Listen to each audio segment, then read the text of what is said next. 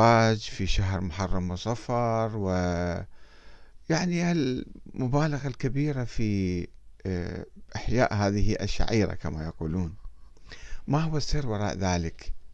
ولماذا يفعل الشيعة هذا كل عام؟ شهر وشهرين وربما أكثر من ذلك.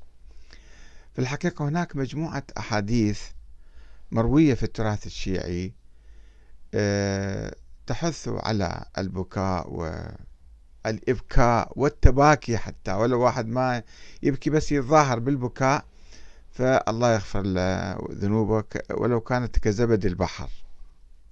وأيضا الشفاعة يعني هو هذا معناته الشفاعة.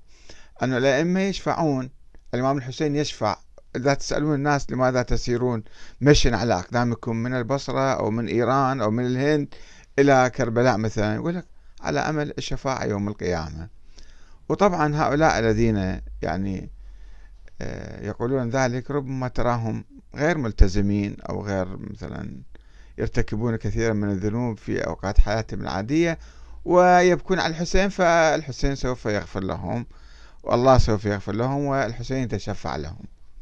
هذه الأحاديث في الحقيقة جايتنا من قبل 1200-300 سنة من كتب جمعت في القرن الرابع الهجري وما لا نعلم الرابع والخامس يمكن قبل ألف سنة تقريبا وراء آه الإمام الصادق والباقر بمئات السنين ولا نعلم مدى صحتها في العهد. آه، العهد البويهي كتبت هذه الكتب وهل هذه الكتب صحيحة أم لا تعرفون أنتم في العهد البويهي يعني أقاموا احتفالات هو أول من بدأوا بإقامة آه، احتفالات عاشوراء وتعطيل الأسواق وما إلى ذلك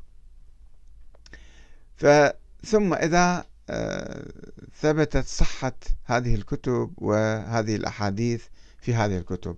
هذه الكتب مروية أو هذه الأحاديث مروية عن الإمام الصادق والباقر وبقية الإمام الرضا مثلا.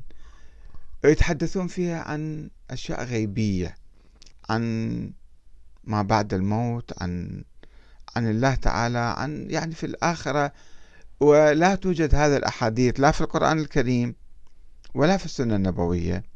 ونحن نعرف أن الأئمة من أهل البيت لم يأتوا كما هم كانوا يقولون لم يأتوا بشيء جديد بدين جديد بشيء حرام أو حلال جديد. إنما كانوا يقولون نحن رواة كما يقول الإمام الصادق نحن رواة أحاديث النبي فقط ما عندنا شيء آخر. وأي شيء يجي خلاف هذا أو خلاف القرآن فاضربوا به عرض الجدار.